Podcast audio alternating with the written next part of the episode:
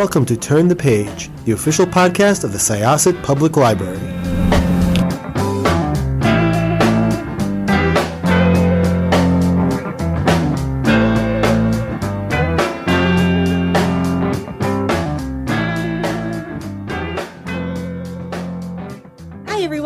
Jenn. I am your host today for Turn the Page, and I'm here today with a return guest.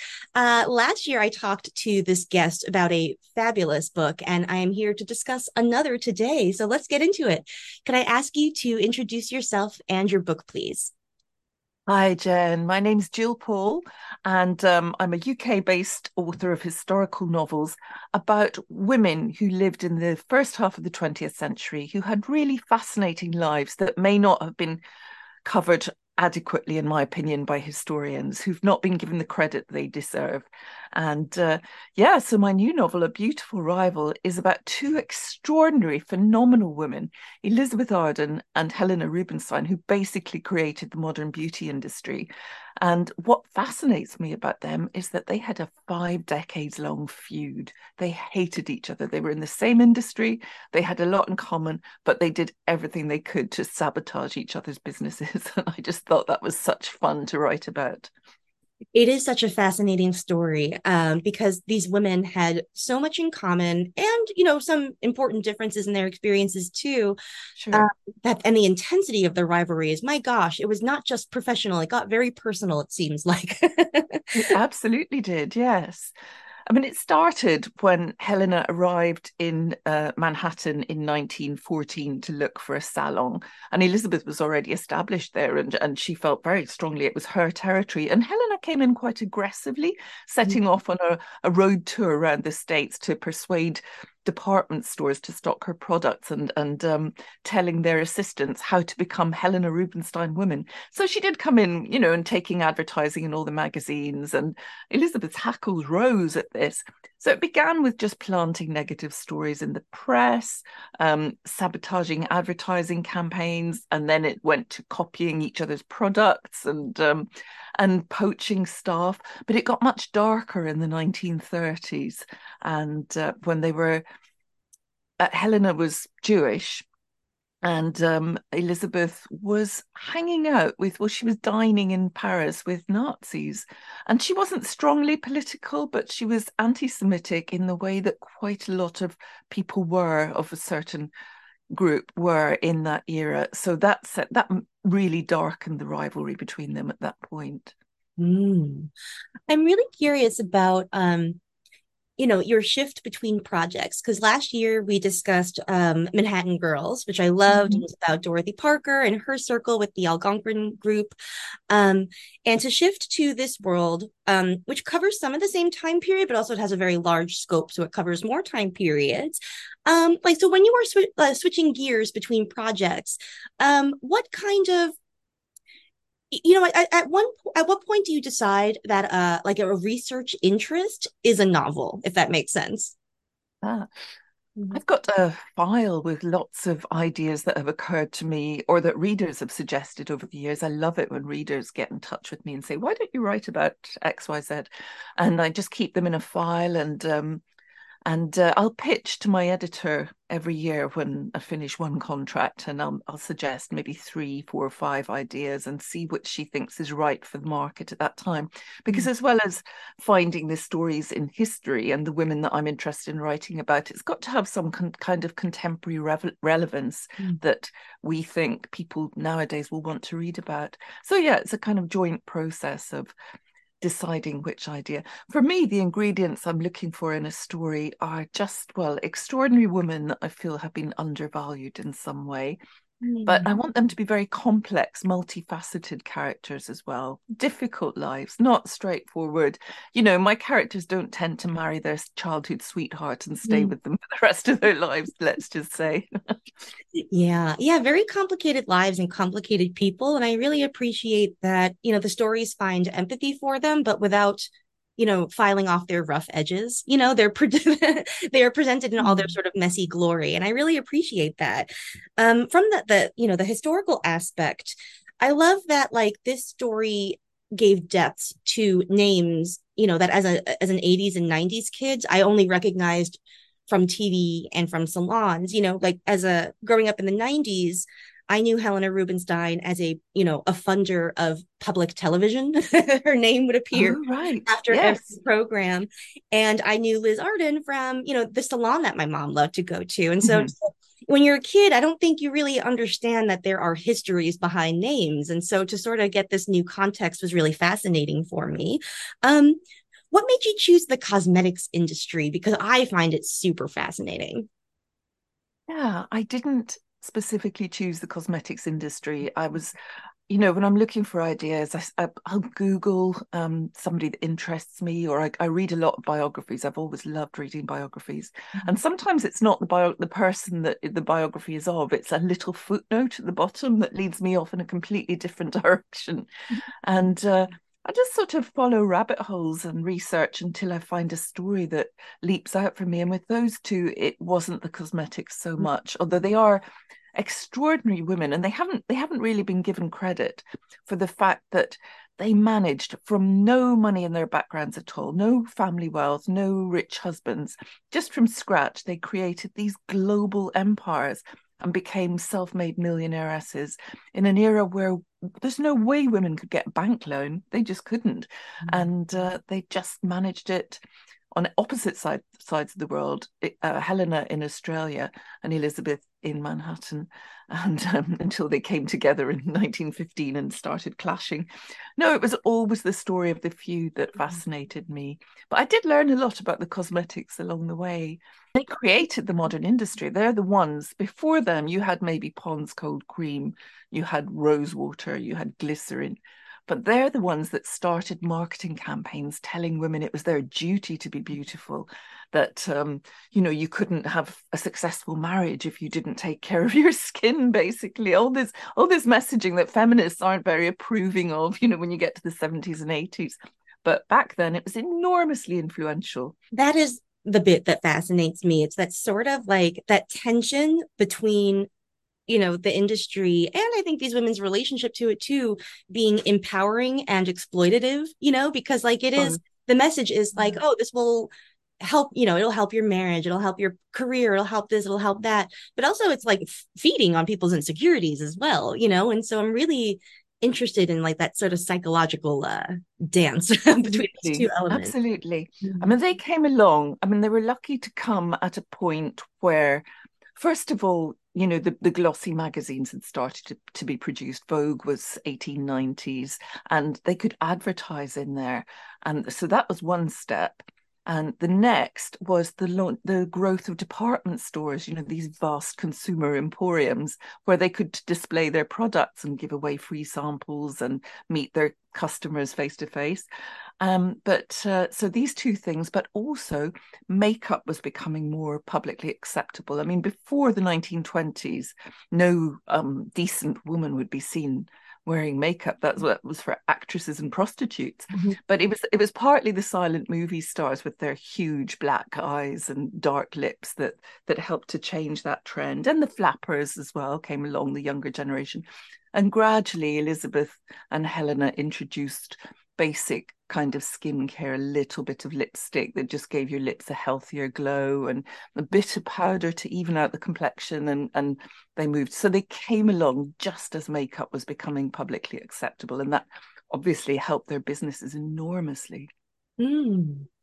Uh, so I'm really curious about, you know, when you're writing something like this, um, maybe like how the roles of historian and the roles of novelist might clash or interact, you know?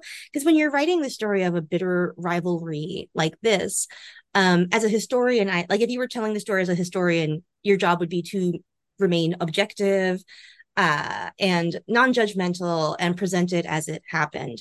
But as a novelist, uh, you know, part of your job is to induce empathy in people and you have to sort of feel that for your characters as well so when you were writing this story um, did you feel yourself tempted to take sides or to identify with one woman more than the other or sort of what was your like relationship to the characters as you were writing it it's I always felt very strongly myself that mm. I felt very sorry for both of them. I think um, Elizabeth was just about the loneliest person in the world, but she was her own worst enemy as well because she um, you know, she was such a snob, and that's just not an, a likable quality at all.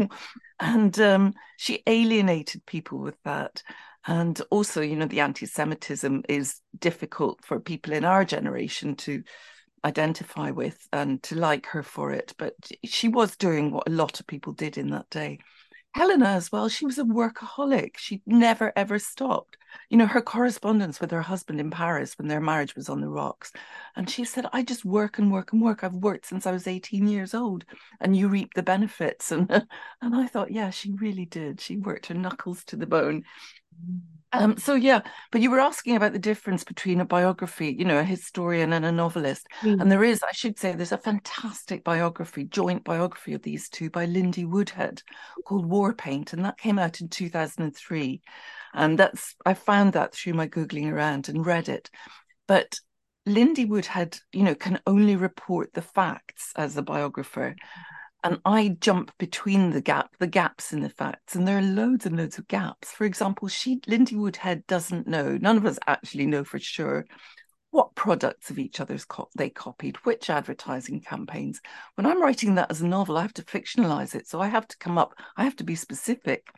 I have to give them all the thoughts and feelings and dialogue that I do in the novel and there were big gaps in the narrative so i quite, felt quite entitled in this case to to leap in there and make things up that, that worked in terms of you know that still made them emotionally plausible as characters but uh, yeah when i'm writing i mean i've written a novel for example about jackie kennedy and maria callas jackie and maria which came out in 2020 mm. and there there lives are covered in such detail by so many biographers that it was much harder. I didn't really have any wiggle room to fictionalize.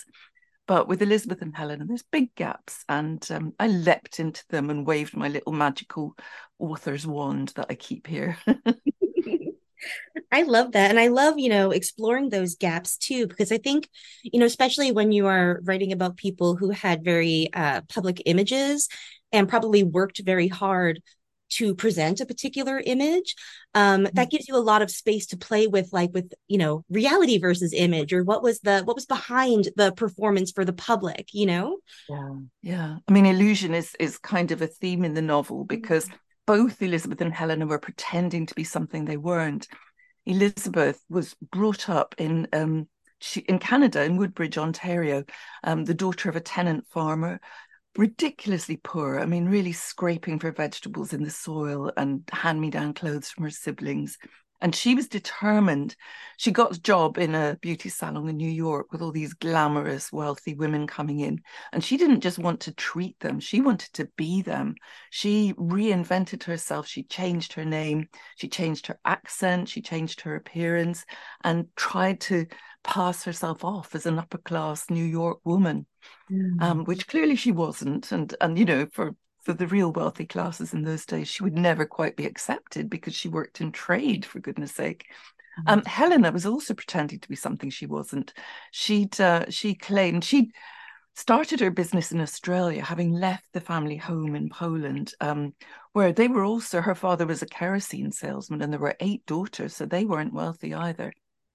And um, she came to Australia to stay with some relatives and reinvented herself there. And she claimed that she'd studied medicine at Krakow University, that mm. she'd studied skin care under top European specialists, all of this was untrue.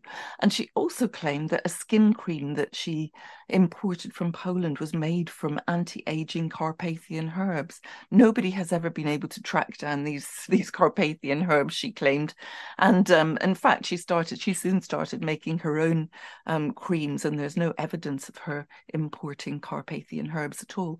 But this was all, you know, it was all the marketing. So they've both got this big image that they're trying to promote and it's not true. And of course makeup itself is an illusion. We put it on and we become more confident and possibly more outgoing as we have this mask to hide behind.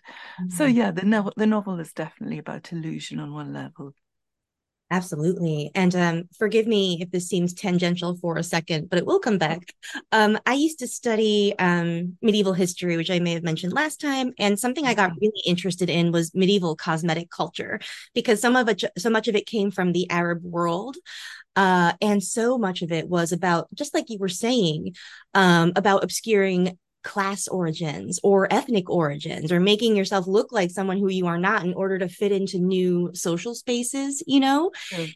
And so I love how that, you know, that hundreds and hundreds of years later is sort of still at work that like these class conscious women who have moved through the ranks are reinventing yeah. themselves with the aids of their own you know products and yeah. oh absolutely and not just class of course because makeup has been you know used with race as well. I think this i think this started in 19th century with women trying to whiten their skin and look look lighter than than they were born and uh, yeah that's another you know not not very admirable aspect of the cosmetic industry i guess. Um i'd love if you could talk a little bit about writing on this sort of like um epic time scale you know of a lifetime uh, over decades um because mm-hmm. it occurred to me as i was reading that you know i always think of or i have perhaps thought of character building and world building as something that you maybe do once in a novel. But when you are writing something that takes place over an entire person's lifespan and many historical periods, you are character building and world building over and over again, you know? And so when you are tracing women's lives over the course of an entire lifespan, um, how do you like achieve that balance of like the way a person grows and transforms over an entire life with like that sort of kernel of consistency or identity. I'm not quite sure if I'm getting the question coherent. Yeah, no, no, I know exactly what you mean. I mean, writing biographical fiction, we're, I mean, it's completely different from what a biographer does. So we're not trying to get down everything that's happened to them in their lives or every aspect of of, of their lives by any means whatsoever. The first thing that I'm really looking for when I'm doing my research is a story arc that I can pull out. And in the case of Elizabeth and Helena, it really was the the arc was about their rivalry. And I've covered three decades from 1915 to 45, roughly. Mm-hmm. And, uh, you know, everything that, I mean, I cover their marriages as well, but everything that else that wasn't really relevant to the feud either I cut or my editor made me cut in the editing stages because you need a novel to keep a certain amount of focus. But as you say, when you're covering different time periods, um, you can create a world what quite economically in a novel with just a, a, couple of scenes, a little bit, a few brush strokes here and there. You don't. I, I don't write with great big long passages of description, mm-hmm. but if I come upon sometimes, I mean, in Manhattan Girls, for example, I remember as as one character was running down a street, you know, I, I, looked at the billboards that she ran past, which were particularly 1920s, and just a tiny detail like that can set the scene for you. Um, you're just looking for brush strokes rather than an entire oil painting of each scene. I guess is is the answer. Mm-hmm. Well, that's so interesting. Um, thank you so much for joining us. Um, is there any uh, thing that you're able to say about what you're working on or what's on the horizon? I know that sometimes authors are not at liberty to talk about these things, but you know, what's going on for you right now? My next novel is going to be out next summer, and I can't tell you the subject yet because mm-hmm. there are certain legal implications about it. But I'm jumping to the 1960s, which mm-hmm. I, in my mind, is always at the 20s and the 60s are just two of my favorite decades to write about because they seem to me decades in which there were fundamental changes in society mm. when kids were rebelling against their parents when things moved on you know at the end of the you know beginning of the 20 the 1920s women have got the vote you know they've got so much more freedom they're starting to have careers. They don't necessarily need a man to marry a man to get money. And um, then in the 1960s goodness we've got free love coming along and mini skirts and and uh, it's just and the pill obviously was the big game mm. changer in the 1960s as well. So both of these decades i've always really loved. I've written the 1960s before with my jackie and maria novel and it mm. was great fun to go back there again. So yeah i don't have a publication date for that one but it'll be next august september i reckon that sounds if the lawyers agree. well, I hope they do, and I hope you get to come, uh, you know, come and talk about that one too. I I'd think you're absolutely to. right about the 20s and the 60s, um, because they're both like um extraordinarily turbulent times, but also like moments of great optimism too, and sort of potential. And that's such an interesting kind of ex- historical moment to explore.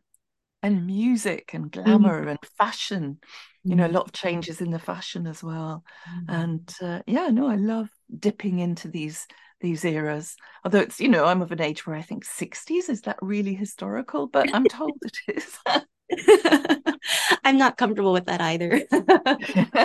Any of the 20th uh, century. I remember I, you know, I grade papers sometimes, and one of my students recently wrote in the late 1900s, and I'm like, no, that's not a historical period. You can't say that. Just say 1990s. it doesn't sound right, does it? No, No. With you. Well, thank you again so much for joining us. This has been really lovely. And yeah, I'm always happy to read your books and talk to you about them. oh, thank you. It's been great fun. Thanks a lot. You're so welcome. Listeners, please check out A Beautiful Rival. It is so, so, so interesting and so much fun. And you will get to know two really extraordinarily interesting and complicated and influential women. So please check it out. Thanks so much for joining us. And it is now time to close this chapter. It's time to close this chapter of Turn the Page. Join us for the next episode.